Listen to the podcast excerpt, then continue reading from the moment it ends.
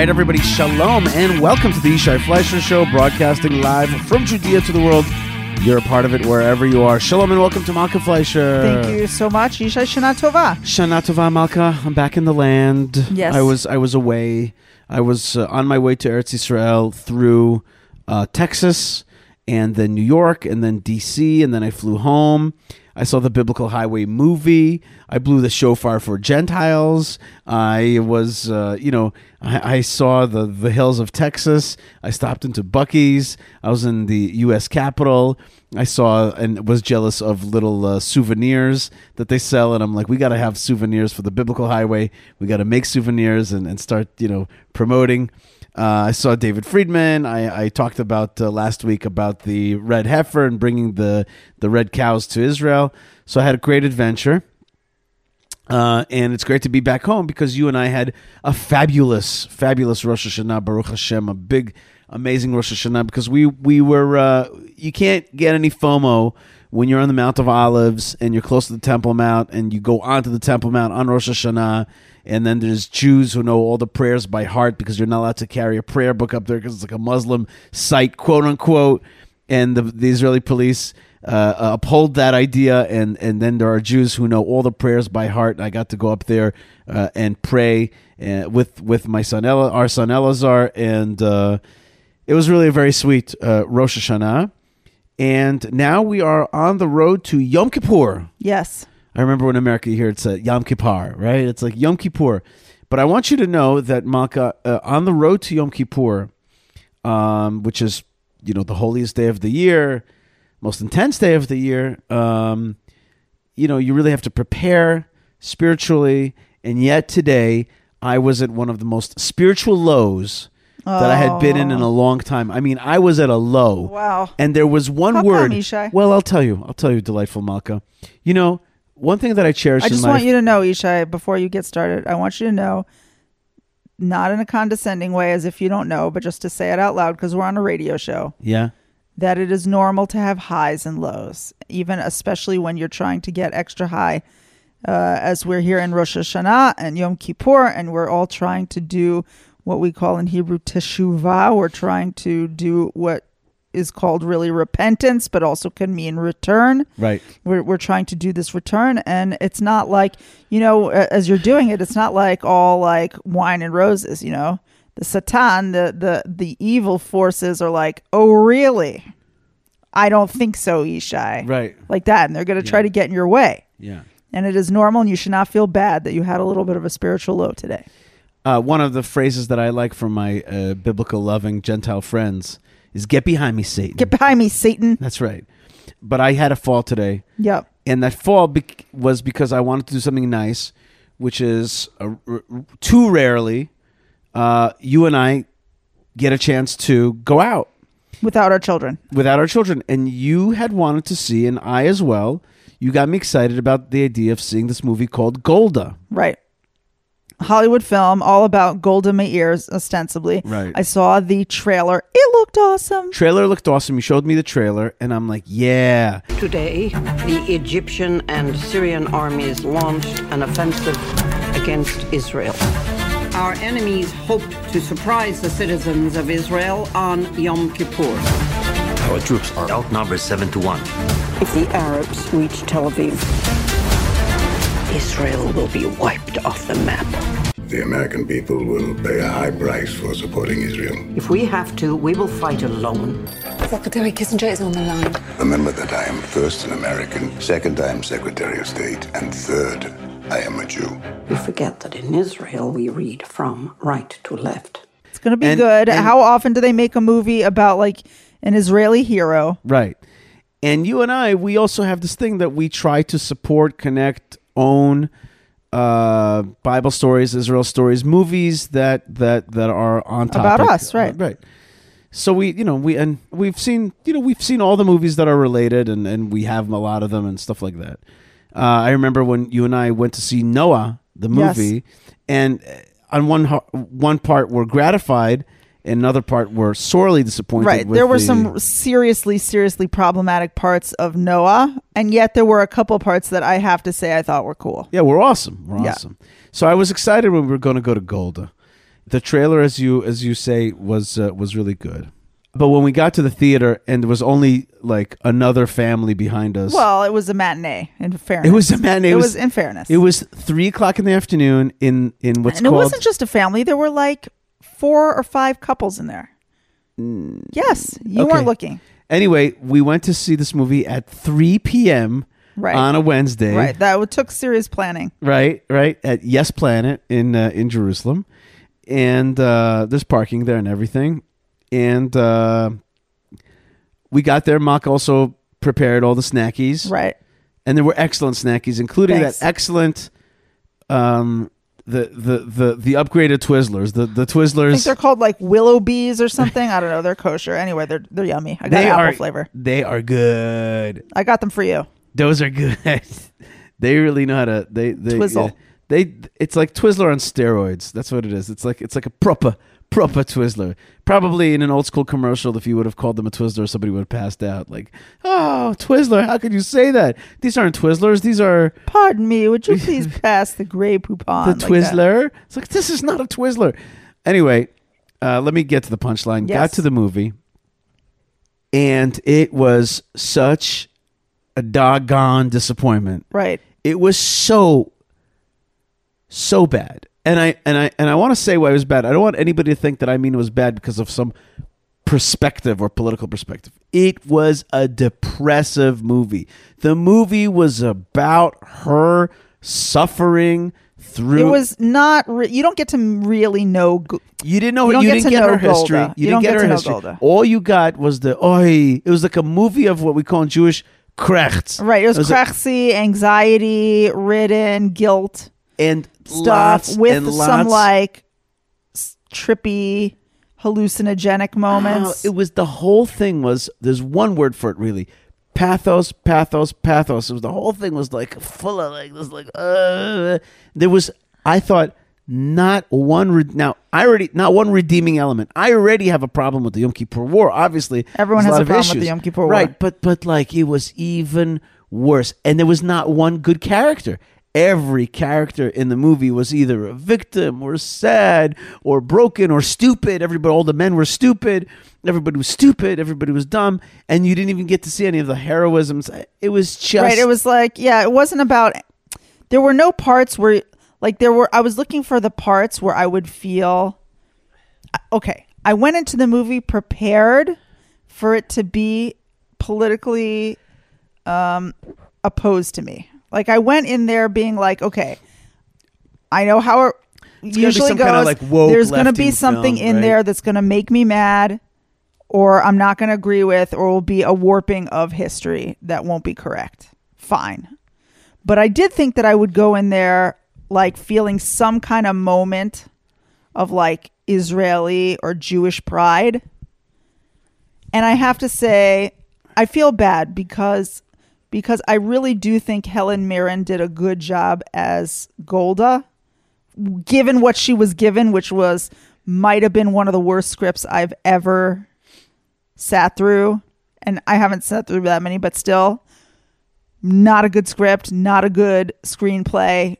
Just not, doesn't like we understood already 20 minutes into the movie that unless you knew quite a bit about the Yom Kippur War, that you would not understand what was going on. And I know not a little bit, you know, I know about the Yom Kippur War, and I wasn't fully understanding what was going on in the movie.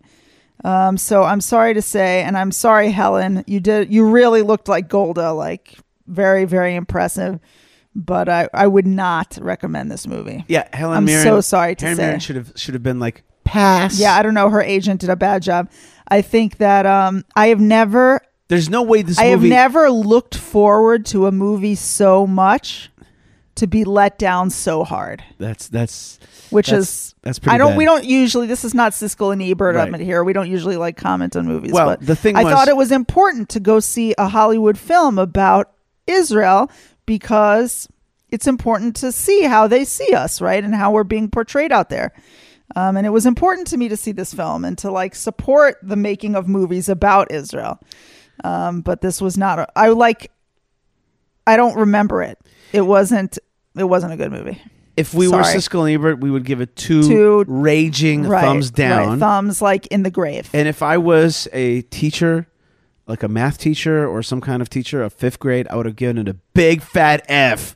Okay, it was just, just, just nothing, nothing redeeming. Sorry. sorry. And it not was to be just- negative. No, but see, not to say lashon hara or anything. I'm not saying Lashon Hara. I'm reviewing the film. Don't Yeah, it see wasn't good. Don't Just waste your skip time it. or money. Now, here's the thing. It sent me into a tizzy because you know all of us. Why would that be? Shai? It's I just will a tell movie. you. Well, no, because first thing is that you know our beloved Israel. There's so many things that are good, and yet there's so many things that are challenging, and there's so much. There's so much stuff on the media. There's so much garbage. People today, people were like, "Did you see this garbage article? Did you see this thing that this person said?" And it's like the whole thing is garbage, garbage, garbage. And there's all these issues that we have. You know, military, economic, terrorism, land giveaway, all kinds of problems when you see a movie like it just its point was to deflate. It was a deflation uh, of the spirit, and my whole life is the opposite of that. Like like what I create, what we create together, is something that is meant to inspire, uplift, connect you to God, connect you to history, connect you to stuff, give you koach, give you strength. You know, Reassure you. reassure you. You know, give you give you give give you give you life.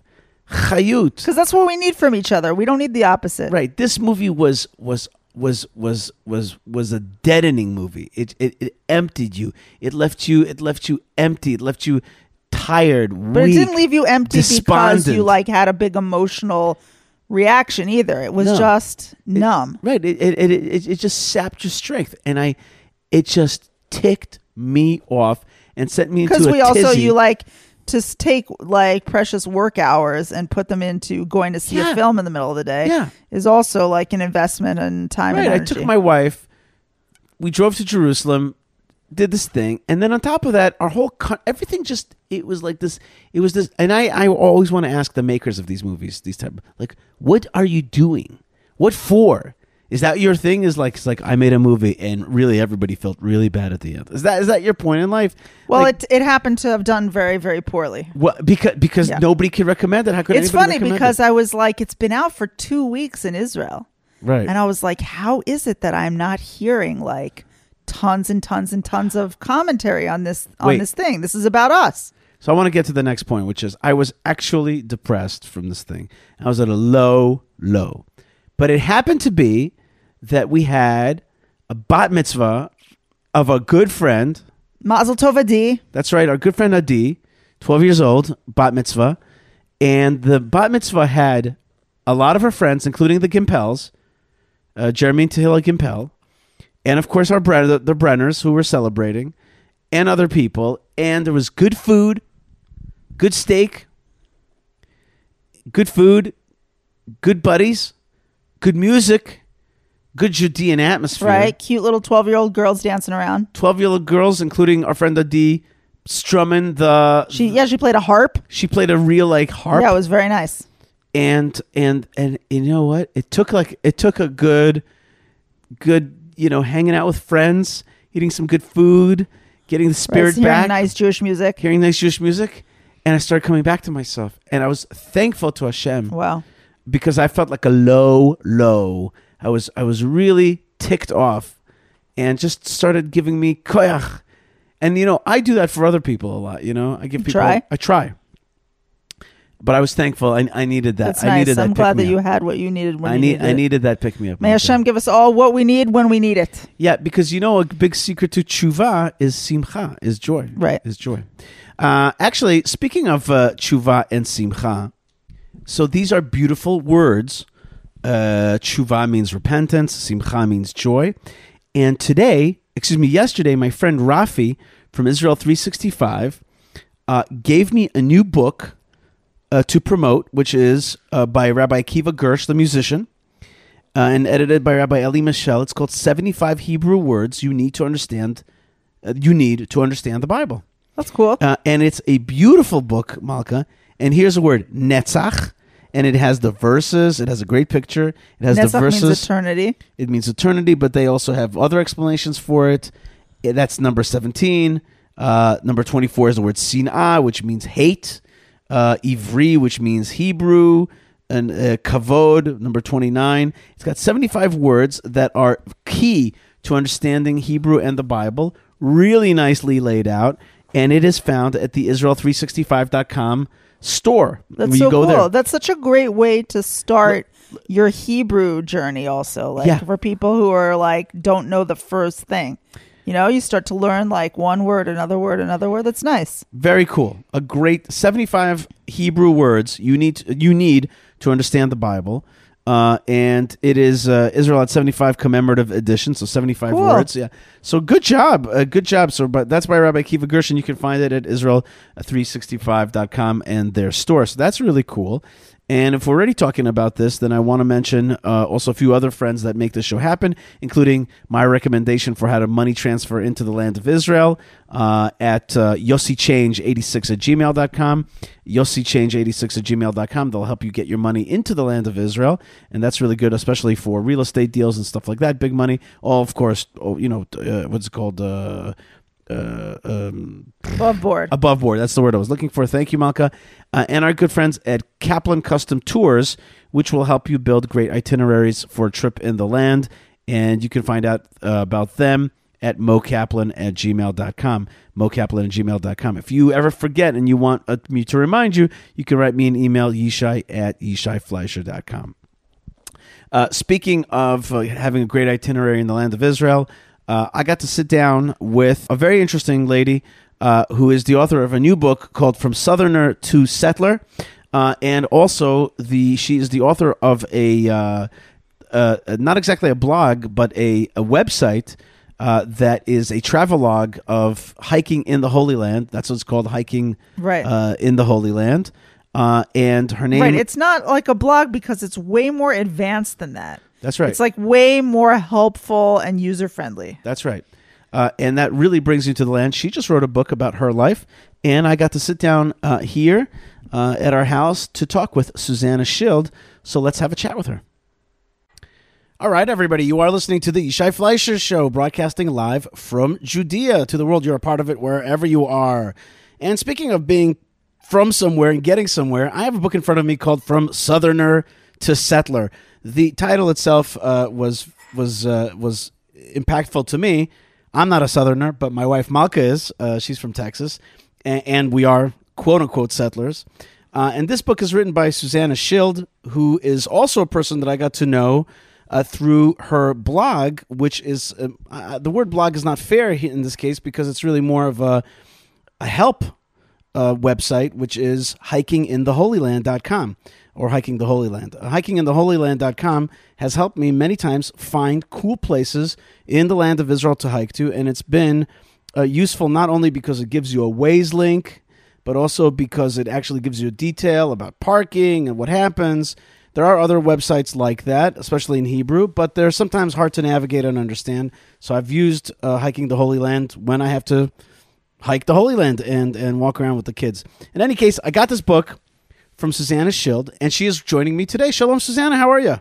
Hi, Yishai. Good. How are you? Thank you very much, and thank you very much for this book, which is really uh, has a few different parts in it. One part is the transition from uh, from New Orleans uh, into a more uh, mainstream Jewish community, and then out to Israel, and then from Israel, from like Beit Shemesh to the Gush. Uh, from uh, the uh, kind of more ultra orthodox, or let's call it American Haredi, American black hat scene, to a more religious Zionist type scene with its change of philosophies. Uh, it's also got the growth of the children stories. And then it's got uh, what, what I was most interested in, we'll get to that in a second, which is the kind of um, spaces spaces in our life that that shape the way we think. I'm talking about the the places that you visited in the book uh, are very much places that I know very well, and I know how they shape consciousness. They include the Natural Museum, uh, the Natural History Museum of the Bible, the Museum of Natural History. What's it Biblical called? Biblical Museum of Natural History. That's right. That's right. Uh, uh, Rabbi Slifkin's place in Beit Shemesh, uh, uh, fishing, digging for, uh, swimming for, snorkeling and scuba diving for uh, the Murex trunculi, the uh, the Tchelet snail. Uh, in Jeremy uh, and the, uh, Jeremy's farm. Uh, and even the Wallers uh, out in Har Bracha, all those places have a have a part in it. Let's call it a pantheon of a way of thinking uh, about the land of Israel. The real actor in the whole thing is a connection to the land and a, and a love of the land. As an American Jew, uh, coming into consciousness of what the land of Israel is. Did I just give the whole basic story of the book? That there? was pretty good. No, that was good. That was a good summary. I liked it. So, so let's talk a little bit about uh, about uh, about the, the title of the book, which is "Southerner to Settler." There's there's a lot to to there. Why don't you tell us a little bit about kind of your path in life uh, to become the the, the, the the mom, the Jewess uh, living in Judea and Samaria that you are today? Okay, so I grew up in the South in New Orleans, Louisiana. Um, I the reason I ended up in New Orleans was it's not that my parents were from New Orleans. Uh, there was sort of a long and convoluted path to get there, and we were not there for any uh, reason related to religion or Judaism. Um, my parents, my mother is from Angola, Africa. My father grew up in the United States. Uh, we were in New Orleans because my dad went to medical school there. Um, and I would say that growing up in New Orleans, I grew up mostly as a religious Jew, um, even though I officially had a conversion at age six through Chabad, but I really grew up as a religious Jew. But I definitely did not feel like I fit in anywhere or like I was a part of anything. Um, to the contrary, looking around me at people in my private prep school and in other places, it seemed like everybody sort of fit into what they were doing at the YMCA. You know, all the kids uh, had the same religious outlook and questioned me about mine. Um, so I definitely, I definitely did not feel like I was a part of any people or nation, although I was officially an Orthodox Jew. Um, the story I write about in the book is the story of how, at the beginning, of how I came to the land of Israel. Um, it was a multi step process. My first experience in the land of Israel was when I was 12 years old. We went there for a medical conference, for my parents' medical conference, and we were there for the holiday of Shavuot. So at that time, we uh, walked to the hotel in the middle of the night after staying up for a night of learning. And it was just with throngs and throngs of Jewish people. And I remember feeling like I had never seen anything or experienced anything like that before in my life, never seen so many Jews together in my life. And I think that was my first taste of um, what it would mean to be part of a people and to be part of a nation. Um, and, you know, I'm not going to give the whole story away, the whole first chapter away, but many things happened over the years that eventually led me to decide that I wanted to be in Israel. Not so much that I really understood what it meant to be in Israel or that I felt like Israel was my homeland or anything like that, but being in that environment and seeing how people raised children in that environment, I made the decision that I would want to raise my own family there so that my children could uh, grow up with something that I didn't have, which was a good um, influence from the world around them, feeling like the culture supported their values and feeling like uh, they were a part of something greater that meant, you know, something Jewish. Uh, so after I met my husband, we moved to Israel when I was a young mother with two children. Uh, you moved up here to uh, where the wind blows Mm-hmm. and where the, the fog comes in. Neve Daniel is perpetually covered in fog. We sometimes Yes. look at it, we see the, the I cloud. it. Yeah, yeah. It's it's really a cloud gets stuck on Amuranan. you. and there's an amuranan there. um, but uh, I wanted to get to the part of the book that, that really resonated with me personally, which are these these spaces. That's how I call them, uh, and they they are they are pillars of of understanding the world. Um, for example, tchelet. You know the uh, tchelet, the the blue dye that is supposed to be in the four cornered garment and in other parts of Jewish observance. Uh, you met the Tchelet T E K H E L E T organization, and you went out there with them, and you bobbed for snails. Uh, my my my family we did that as well, and then going through the process of of seeing Tchelet made in the ancient ways is really what this book is about, which is like reconnecting to the land of Israel as it was and the importance of the land, the importance of, of somehow not just having a synagogue based spirituality, but a spirituality that comes from, from as the psalm says, emet meretz titzmach, a, a truth kind of grows out of the land. Is that right? Yeah, I mean, that is entirely my perspective. And I think ultimately the reason I decided to create Hiking the Holy Land. I feel that um, that there's just no comparison between you know studying something in in the Torah and reading it. And i mean i remember as a kid this is actually have a monthly column in the jerusalem post which exactly speaks about this. It's like as a kid i read about king david hiding in a cave. What the heck does that mean? You go out in nature here and you see these caves and you totally understand what Right. that means. And and you feel it you can experience it for yourself. You can crawl into the caves. You i mean all the different stories. You read about them happening and it just seems very disconnected like almost like these aren't people who are who are related to us. They're not relatable in any way. But the minute you step out into the country and and see these things and experience them things that um the nature the terrain the animals the tchelet The all- animals. you you we, we mentioned the uh, what is it? The, the ibex Well, no, no. What? The the difference between bunny oh And shafan. hyrax, yes right? yes right? So exactly so, so uh, uh, uh, hyrax, which is a animal found here in the land of Israel, is probably what it's meant by shafan arnav. Is it shafan or Oh, arnav? Hyrax, the rock Hyrax is the Shafan. Aha, right. Shafan Sela. Right, I remember those rock hyraxes when I was a kid in Haifa. The the uh, shfanei sela, that's what they call it, shafan Yeah. sela. It's this. It's a rodent faced animal. Yeah. uh, but you could tell that it's meaty. You know what I mean? Right. If you wanted to, you, you could eat it. I always think about that. I look at that and I think I just want to take a bite out of that. I rock. could, I could make it into a burger, but I can't. But but the Torah says don't eat that thing. But it doesn't say don't eat a bunny because there are no rabbits. There, in this aren't region. really very few rabbits. Yeah, and I just I Although think there are rabbits in the Serengeti, I saw. and there also are rabbits in Israel, but I've never seen one. Right. There Okay. are wild rabbits in Israel, and we're out in nature a lot. I've never seen one. Um, but yeah, what I wanted to say is like under it, the way to understand the lives of our kings and our prophets, and like all these people that we read about who are our ancestors, we are their children, we are their descendants, is by understanding what the, their life was actually like, understanding what it means to, to live in a place with a rainy season and a dry season. Um, I often think about uh, what we read before benching Shir Hamalot with the Afikim Banegev, you know, that the Jews will return to the land of Zion like uh, channels of water in the desert. And that has no meaning to somebody who doesn't grow up in this country or who doesn't grow up in a country with terrain like this. But living here and being able to witness the flash floods that go through the desert, we understand that that means that the Jews will come back in a flood like they have um, since we uh, we are back in the state of Israel. They just are streaming in all of a sudden, as if out of nowhere, whereas before there was no stream. Right. Um, and I think being here and experiencing that and seeing these things is a way to connect to our religion and our spirituality on a much deeper and more personal level. That's right. That's right.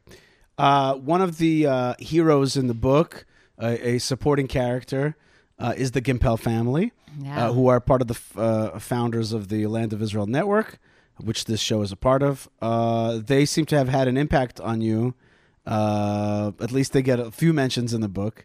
Uh, so I want to ask about that. Yeah, well, we're really, really good friends with them. Um, we moved into our houses in Neve Daniel at about the same time and have kids the same age, and we just love spending time together and always connected. And uh, yeah, um, we watched as they changed over the years from like typical going to law school or being a lawyer or whatever to suddenly deciding to uh, move to this farm in the middle of nowhere. And I think that, you know, because we were just regular friends in Neve Daniel and suddenly they picked up and moved to this farm and followed this incredible dream, um, that definitely had a huge impact on us. And being able to see that anybody can do it, meaning not anybody because they're special, but like people can all be a part of this amazing thing that is happening right now. And all it takes is willpower, uh, decision, deciding to do something. Um, and they're moving out to the farm. You know, we saw it when it was nothing. When they had, they were telling us, "Oh, we just, we just got this thing, this farm, and one day we'll live there." We're like, "Okay," another one of their crazy ideas, you know. And then it happened, and you go there now. My daughter actually got married there during COVID, and it's this beautiful place now. And I remember first visiting the first time I was there, and they're like, "Oh, isn't it beautiful?" I'm like, "Okay, I just see a lot of rocks." And then suddenly your your vision switches, and you imagine what it could look like and what it does look like today, which is just this gorgeous, spectacular place. Okay, so two more spaces that I wanted to visit with you, which which the book visits. Um, let me remember. There was oh yeah, right. So the Temple Institute.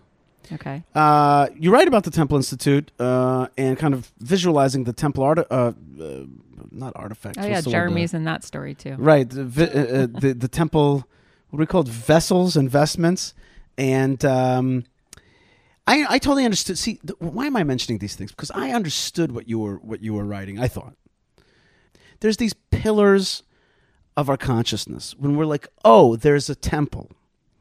There was a temple. We yearn for another temple. What does that mean? These are these are either empty words that you say at you know uh, uh, you know somewhere out there. Yeah, right. Somewhere out there, and you don't really you don't even maybe you don't even speak Hebrew well. Maybe you go to some kind of you know you know temple or synagogue that doesn't really accentuate these things, and you don't know what you're doing. Yeah. and, and it's all it's all detached and it's all kind of cold and annoying for kids. Yeah. Absolutely. And and when I read that, I'm like, I, I know what she's saying. She's saying these things come back to life in our heads, and we could tell it to the kids in a way that's exciting, and we can we can make it educational and meaningful to ourselves and to our children. The Mishnayot become meaningful when when Solomon prays at the temple. It becomes meaningful. These things you can visualize Ezra and Nehemiah trying to rebuild the walls and then the temple. These things become real. it And- becomes possible. Right, becomes possible. The Temple Institute's main contribution in this world has been to uh, uh, create in our minds an actualization uh, of these images and beliefs that these things could live again. Right. That- That's that's what they set out to do. Yeah. and that's what they've done. And so too, the same thing with Tchilit. You're like, oh, and same thing with Ari and Jeremy, and then the farm. You're like, oh, and and it becomes real. And same thing, by the way, with your website, which is like, you're like, I live in Israel, but I don't know if I can get to these places now. I can. It's it's doable. And here's pictures, and here's this family walking along this place. Uh, and and the final place uh, that you went to, which I also think is part of the pantheon of consciousness, and that is visiting uh, with uh, the Hayovel folks, the the Waller folks, which are non-Jews, uh, Christian folks who believe in the in, in in the Bible. And the the reason that visiting with them is also part of the pantheon is because you're like, yes, the nations will will see this light, will want to come to it. They too shall see it, and that's all over the scriptures, the the, the writings, the Tanakh. And we're like, yeah, here's an example of that. It becomes real. Am I am I am I in the right direction here? hundred percent. I think for me, I mean, I can specifically speak about each of those experiences, but for me, what I was trying to do with this book and the reason I wrote it in this memoir style, because really, what is it? It's like this sort of um, it is a story of falling in love with the land of Israel, but the purpose of the book is to explain why, meaning what is so important about Israel for the modern Jewish people. Right. And I felt like I had to do it through these stories because without the stories, it's impossible to explain. It was these stories which allowed me to learn these lessons. Exactly like you said, it's like an aha moment. Like, especially, you know, with the Wallers, it's like not just. I mean, seeing the nations come back and and you know again the connection to Shir Hamalot that we say before benching is amazing. But to see non-Jews, you know, perhaps similar to non-Jews I grew up with, who are so inspired by this that they are actually coming and cleaning out rocks from mountains and planting vineyards. Um, it it I, I think brings to the Jewish people a renewed sense of inspiration to say, well, if they're doing this, we we should be able to totally do this. You know, that's that's obvious. Um, and there were definitely many moments like this that I wanted to highlight in the book. Right. And they build out they build out a world world world, outlook. They certainly do, right? Um, the book is called From Southerner to Settler: Unexpected Lessons from the Land of Israel. Al- Also has a few little Torah sections as well. Uh, Susannah Schild. Where do you where do you get one of these? I know I know I got it from you, but where, where does Yeah. one where does one procure this uh, this book? So you can go to from southerner to settler.com. Um, and there, there's options for purchasing the book in Israel, which gets shipped, or purchasing on Amazon, um, which also ships all over the world. And yeah, uh, some some bookstores too, but those are the two main places. Okay, so that's really cool. And uh, but by the way, would you also say that it is a, a, a book that's is this also a woman's book? Um, I certainly, uh, you know, being a woman, and I think, you know, this interview hasn't really spoken about uh, the woman's perspective and the things that well, were. that's this is this is that. Yes, moment. this is is that happening moment. right now. but absolutely, um, you know, that is. I think so. I yes, think it was. No, it's a huge part of my identity is as a mother. Right. Um, and I think that There's the- weddings in there, and there's bar mitzvahs and bat mitzvahs that you're organizing, Yeah. and how you went through it, and who helped you, and and those kind of things. and I think like learning the what it means to be a mother and motherhood and what you want for your children. I think you know that's something that I felt that I learned over the past 23 years of being a mom, um, and it's something I shared with my readers as well. And yeah, I think that yeah, definitely. I think so, and, and I think the reason the reason I'm you know uh, uh, the reason I'm asking that also is I think that women. Uh, uh, who are looking for spiritual paths uh, will be empowered through this book as well. So I think I think that's an important part of it. I didn't ask as much about it, but that's just Hopefully, men will enjoy it too. Well, I did. I, I did. I did enjoy it, and I and I and you know, this show uh, is about helping people fall in love and understand and deal with the challenges and the and the magnitude uh, of the return of the Jewish people to the land of Israel. Yeah, And so that's what this show is about, and that's what that's what Wha- the book is about. Right, that's what the book is about. Yeah. So I did enjoy it, uh, and and you know I dealt with the bar mitzvah, bar mitzvah sections, and the wedding sections just fine. I was able to, to I connected with that side of myself. Uh, in any case, uh, the other thing I wanted to just uh, discuss for a second is the website. Why don't you give me like a little kind of snippet of what the uh, hiking the Holy Land website is? Hiking Yeah. in the Holy Land. Yeah, so you mentioned that uh, that there are other websites like this, but the truth is, when I started this website, I certainly couldn't find any websites like this in English. Uh, Right. They're all in Hebrew, which is totally insane. Um, because Israel, as we know, has a zillion tourists and many olim, and English is like the you know international language. And for somebody trying to navigate the Hebrew websites who doesn't speak Hebrew, it's nearly impossible. Hebrew is not so easy. It is not easy. It's not. It's, really not easy. And and I'm, uh, you know, I'm speaking as somebody who speaks it pretty well and and can read and write well. Like, it's it's it's it's because of the vowel system. Yeah. The vowel system makes it hard, and also because there's a lot of letters in Hebrew that any given word can be written with with any of them. with yeah, chet or chaf, tet or taf, ein aleph, vav or hey sometimes, and I still have to get my kids to correct my text messages. So Yeah.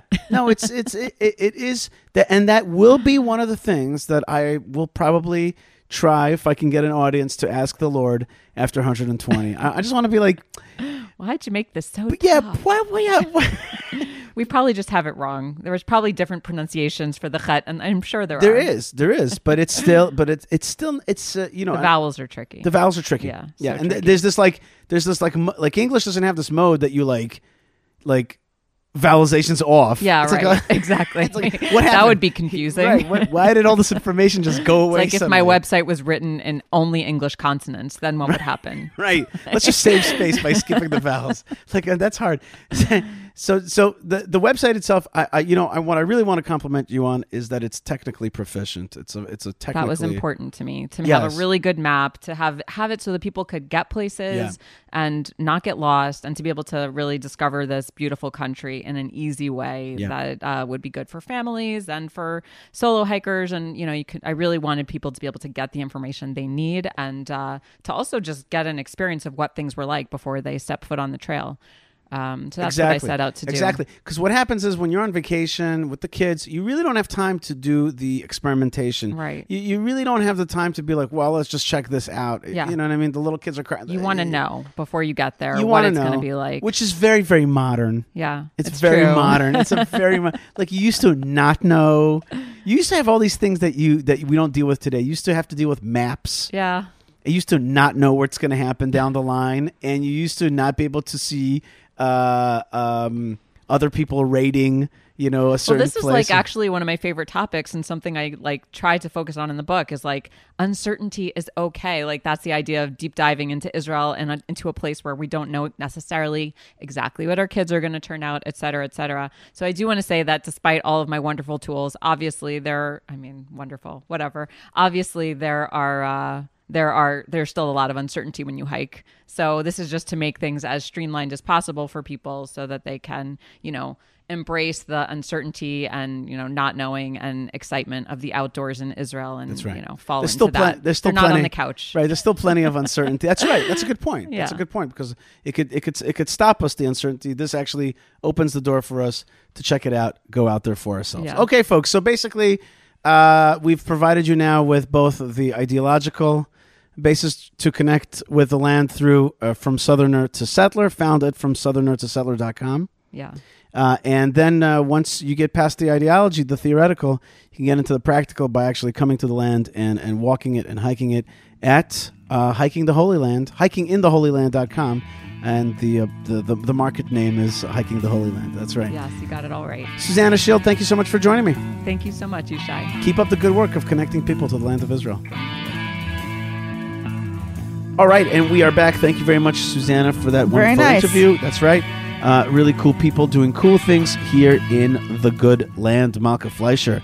Uh, Malkah, and it's a very very useful website. I really recommend that people check it out. Um, we used it on our last vacation to find a place to go when we went up to the north, and we're not such big experts in the north. And we went, we looked around a little bit, and it was very informative. two more useful websites for your uh, knowledge is what's happening in the news jns.com and jewishpress.com excuse me jns.org and jewishpress.com uh, will fill your mind with what's really happening in the jewish world but from a healthy perspective. So check them out. And malka we're about to go into yom kippur okay? And yom kippur there's a big mitzvah the day before yom kippur is to esmin kinder okay? You got to eat You my children. eat. that's right you got to eat. And uh, i highly recommend Because eating the mitzvah of the next day is not to eat. That's right. And we just got an awesome meat plate. We got to meet the things that we eat because they, the folks at prohibitionpickle.co.il got a gift package for us through our good friends in. Switzerland. That's right. That's right. And so we want to thank Gabriella and Jeanette so much for the delicious treats for Rosh Hashanah. We went away to Jerusalem for Rosh Hashanah and we brought our treats with us and they, they made a lot of people happy. That's right. So Very nice of you. Not Very good. necessary, but very welcome. Thank you. that's prohibitionpickle.co.il. Malkah, let's get into the Yom- Yom Kippur mood, shall we? All right. Uh, the Yom Kippur mood is important. It's important to get into the spirit. Our friends have prepared wonderful thought pieces for us. Let's start with Ben Bresky uh, as he relates to us uh, stories about Yom Kippur and the connection to the Jewish community of Hebron. That's right. Uh, ben is not just a reporter, but also a storyteller, and he's got a very famous story uh, about something that happened in Hebron on Yom Kippur that will forever change uh, the face of the Jewish community. So, Ben Bresky, take it away.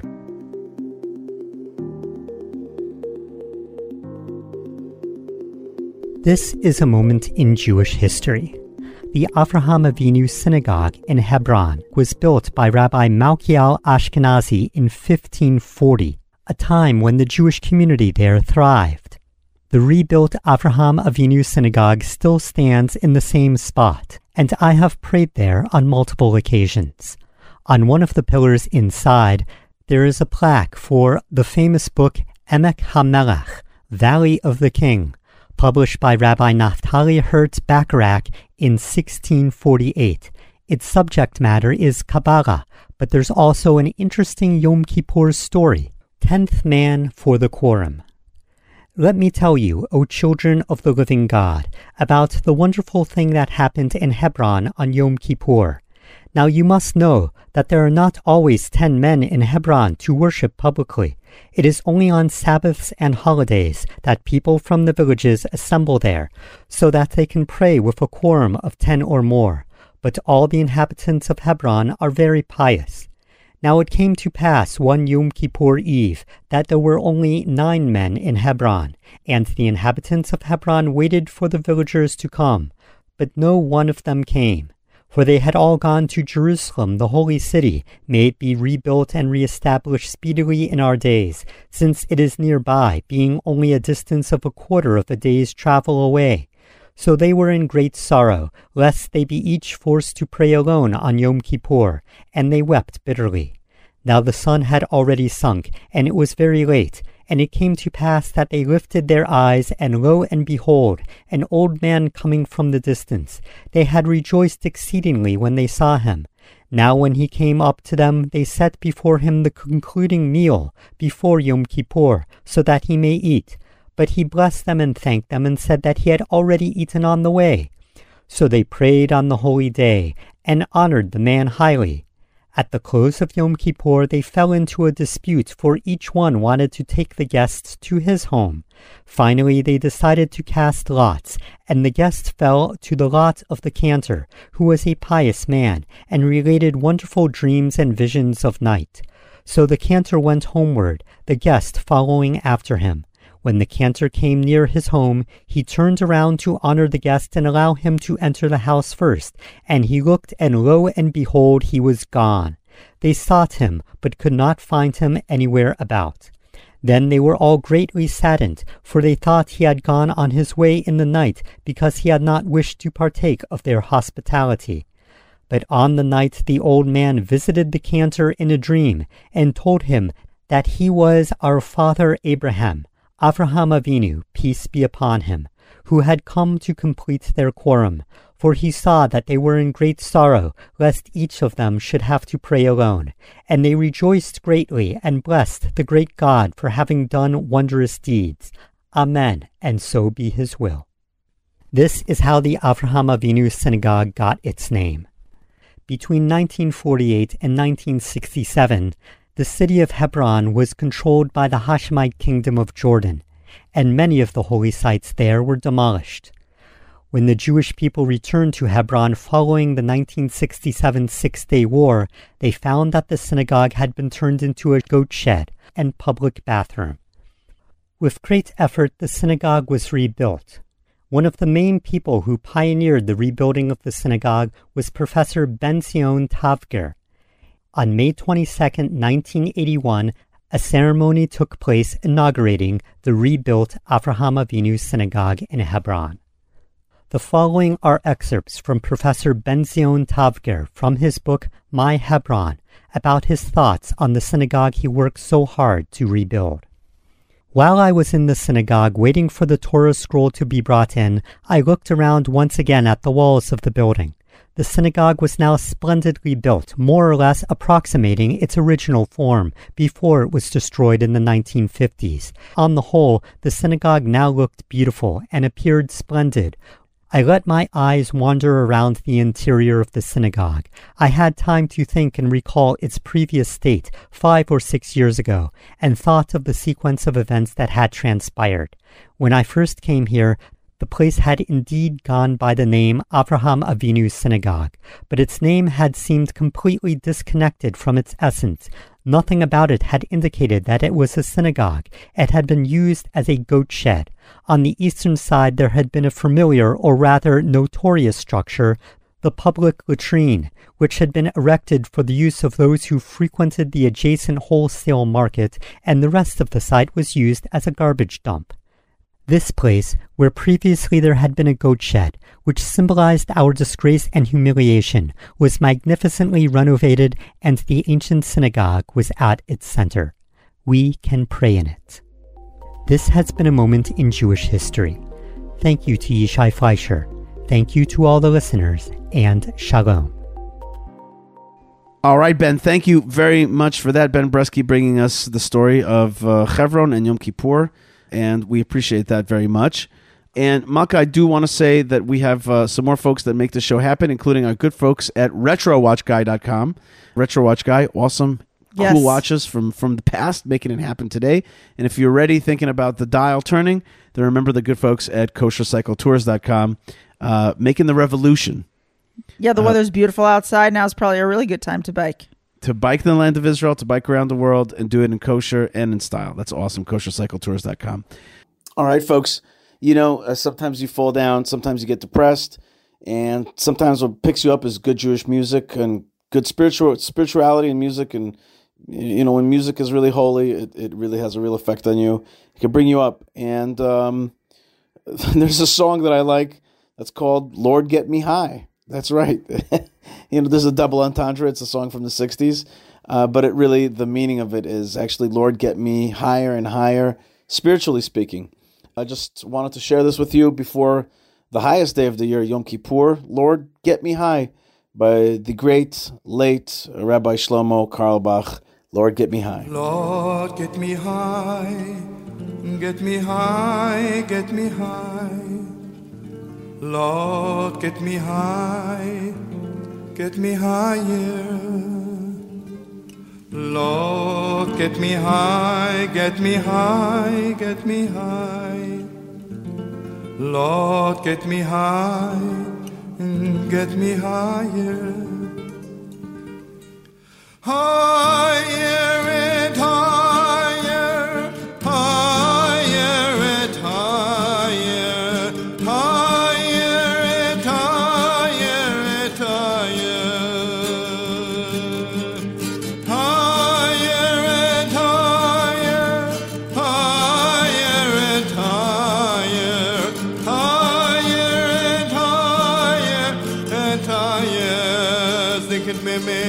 da da la, la, la.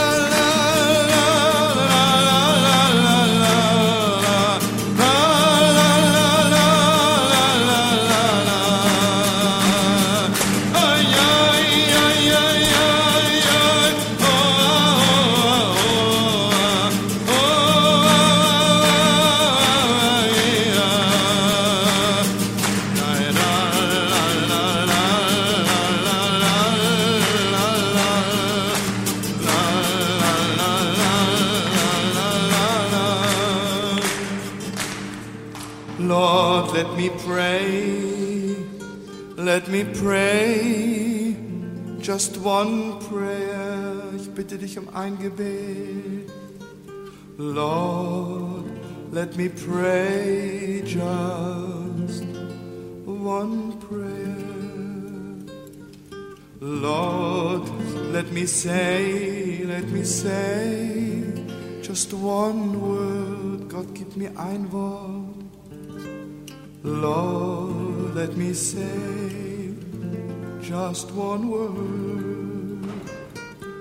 Lord, let me sing, let me sing just one song. Gib mir eine Melodie. Lord, let me sing just one song. Lord, let me meet, let me meet just one friend, einen Freund. Lord, let me meet just one friend. Gott, lass mich leben, bis die ganze Welt eine Melodie singt. Lord, let me live till the great morning comes when the whole world will sing just one song. Okay, that was a good musical piece. I needed that. We got to get higher and higher, Malkah. Absolutely. Uh, and uh, let's finish off the show with our uh, beloved uh, Rabbi Shimshon HaKohen Nadel, or Rabbi Shimshon Nadel. He's also HaKohen, so he blesses us with his Torah. Uh, he's a rabbi here in Jerusalem and uh, and a good friend. And he has a piece on one of the best and, and just one of the most glorious stories in the Bible, and that's the story of Jonah story of Yonah, and we always forget to talk about it, you know. But it's it's a Yom Kippur story. Wow. Uh, it's one of my favorites. I love the Book of Jonah. I love it so much. It's so it's so short, and yet every line is precious. Um, and um, my favorite line is when is when Jonah goes down into the bowels of the ship and goes to sleep. Everybody else is like, "Oh no!" And he's like, "Forget it. I just want to go to sleep." And you see the epitome of a person who wants to get away from from life. And then the captain comes and wakes him up and he says, "Go pray to your God." Sometimes I think that captain is God. Interesting. Or or maybe it's Elijah, but it's somebody who's out there like it's a godly messenger. He's the captain. And he's like, "Reach out to God. I'm trying to help you remember. Call out to me." and um, that's my thought on the book of Jonah. Uh, but let's hear Rabbi Shimshon Cohen Nadel about that amazing book of Jonah that we read on Yom Kippur. Shalom Yishai. At its core, the book of Jonah is a story of tshuva, repentance. The people of the city of Nineveh are told that if they continue on their path, in 40 days Nineveh shall be overturned. Their response? Fasting and repentance. Man and animal alike abstain from food and drink. The king himself rises from his throne, dons sackcloth, and sits in ashes. God sees their sincerity, and the people are spared. In fact, the Talmud cites this story as a proof text that one can change their fate by changing their actions. Such is the power of repentance. The Mishnah even invokes the approach of Nineveh to teach how we as Jews should behave on a fast day. But why? On Yom Kippur, the holiest day of the year, do we read the story of Nineveh, the capital city of Assyria, the great Assyrian Empire, which was our enemy? Are there no stories about the Jewish nation, the Jewish people engaged in repentance that can serve as an inspiration for the power of change on the Day of Atonement? Rabbi Joseph B. Soloveitchik explained that the story of Yonah teaches a powerful and profound lesson our concern for humanity. While the sailors of the storm tossed ship cry out to their gods in fear, Jonah, in the holds of the ship, descends into a deep sleep, an escape of sorts. He's even criticized by the captain of the ship who asks, How can you sleep so soundly? Arise, call to your God. Perhaps God will pay us mind and we will not perish. The captain's call is, in a sense, a wake up call to understand one's role in the world, one's responsibility to his fellow man, to his society, to mankind. Do we sleep soundly while others suffer? Do we remain silent? In fact, Jonah's flight is more than just a rebellion against God, it represents a rebellion against society, against mankind. Jonah shakes off the burden of his fellow man when he shakes off the burden of prophecy. This was his mistake. But Yonah's lack of empathy is most clearly expressed at the end of the book. He is grieved after the city of Nineveh repents and is saved from destruction. Many explain that Yonah is pained, for he knows that the backsliding Jewish nation will suffer greatly if compared to the people of Nineveh and their repentance. This was, as many understand, the reason for Yonah's initial flight. But now he sits alone in his sadness. Suddenly, God creates a special kikayon tree for Yonah. It provides him with shade and brings him tremendous joy. His whole demeanor changes. But the very next day at dawn, a worm attacks the tree, and the tree dies. A hot wind blows in from the east, and the sun beats down strongly upon Yonah's head, and he's now even more despondent and dejected than before. He wants to die and says, Death is better than my life. The Kikayon tree, of course, was a lesson for Yonah. Tragically, he does not comprehend the irony. The message is lost on him. God himself has to spell it out. When he tells Yonah, You took pity on the Kikayon, for which you did not labor, nor did you make it grow. It lived one night and perished after one night. And I? Shall I not take pity upon Nineveh, the great city in which there are more than a 120,000 people who do not know their right hand from their left, many animals as well? Yom Kippur is not just about the individual. not even just about the Jewish nation. Our collective fate is sealed. Which nations are destined for sword and which for peace, as the prayers tell us, which for famine and which for plenty. We all, every human being, pass together under God's staff like members of a flock of sheep. We all experience that vulnerability. The story of Yonah is read on Yom Kippur because it demands of us to consider mankind, humanity. And so we pray for the entire world. We consider what we can do for our community and what we can contribute to humanity. And we express sincere concern for our fellow man created in the image of God. Wishing all of the listeners a meaningful and easy fast. May you be sealed in the book of life this Yom Kippur. Amen.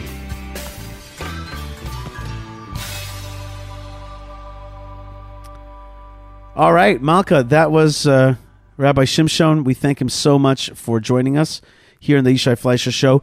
I want to thank a lot of folks out there that may help make this show happen, including the good folks uh, that donate through buymeacoffee.com forward slash uh, forward slash Yishai. That's right. It is very late at night here, isn't it, Malkah? Yes, it's very late. Late, and we haven't slept a lot this whole yeah, week. Yeah, this has been a funny week. That's right. So buy so buymeacoffee.com forward slash Yishai. Thank you very much, Krista, for your your your your big coffee influx. Really appreciate it and appreciate Thank all you the so much. Krista. There's so many folks out there that are part of it and give you know monthly. That's right. And, we, had some you. Donations right. come in right before Rosh Hashanah. That's right. People who want to um, spread the message of a strong Israel, to uplift, to inspire, to to empower the Jewish people, to empower all people who want to get close to Hashem and want a better world for everyone. And we really, really thank you. And we want to thank those of you. Uh, we've heard that there's some of you who are interested in giving also before Yom Kippur, and we're very grateful for that. And we want to just send you all of our blessings for uh, a good and a happy and a healthy and an auspicious year for you and for yours and for all the good people uh, that you know, all the Jewish people and all the good people around the world. That's right. There's a lot of folks out there, Jewish and non-Jewish, that are part of the great story. I also want to bless my friend, uh, my friends Arthur and Amy Rothstein, uh, who donated uh, uh, to the Yishai Fleisher show and to our efforts. Of course, the show is just a way, it's just a vehicle to, to touch more people and touch the world and bring them closer to the story of Hashem and Israel. Uh, and a way to spread love. So thank you very much, and God bless you, all of you guys out there, and God, God bless everybody for health. That's right. I want to send everybody a lot of blessings for health. I also want to thank you, Cheved Seidman, Moshe Herman, Ben Breskin, Ben. Bre- it's late. Ben Bresky, Tabitha, and Lou for making the show uh, happen and spreading it to the world. I want to thank uh, all the listeners. I want to thank the Land of Israel Network and all of our partners uh, that get the show out, including including uh, Israel365.com, uh, uh, JNS.org, and JewishPress.com. And I want to thank Hashem God Almighty for helping us uh, get it out. Hashem, please give us more strength and keep us awake uh, and help us come into Yom Kippur really, really strong, really, really strong with all of the problems, with all the issues. Get us higher, bring us closer to you. Make this whole process, Hashem, please make this whole process uh, be something that reveals you and please reveal to us the path to get to you. All right? We're asking for revelation this Yom Kippur, a little bit more revelation. And may our actions uh, be uh, uh, a process of revealing you in this world. All right, folks, lots of love and lots of blessings from the land of blessings. Malkah Fleisher, thank you for staying up such late night and recording with me here. Well, thanks for having me on the show. You're the best. Well, you are too. And I want to wish you a Shana Tov Matuka. Shana Tov Matuka. Yalla, tasiyadze. Osimidze biyachad. Yalla. We're doing it. We're making it happen. And we're living the life here in the good land. Be part of it wherever you are. And really, lots of blessings to you. Lots of strength. And we'll overcome everything if we stay together uh, and walk the path of Abraham, uh, the path of King David, which leads to the walking to the path of God, the path that gets you to Jerusalem uh, and to uh, and to and to a light of God to see God's face even more. God bless you, folks. Lots of love and shalom. Shana Tova.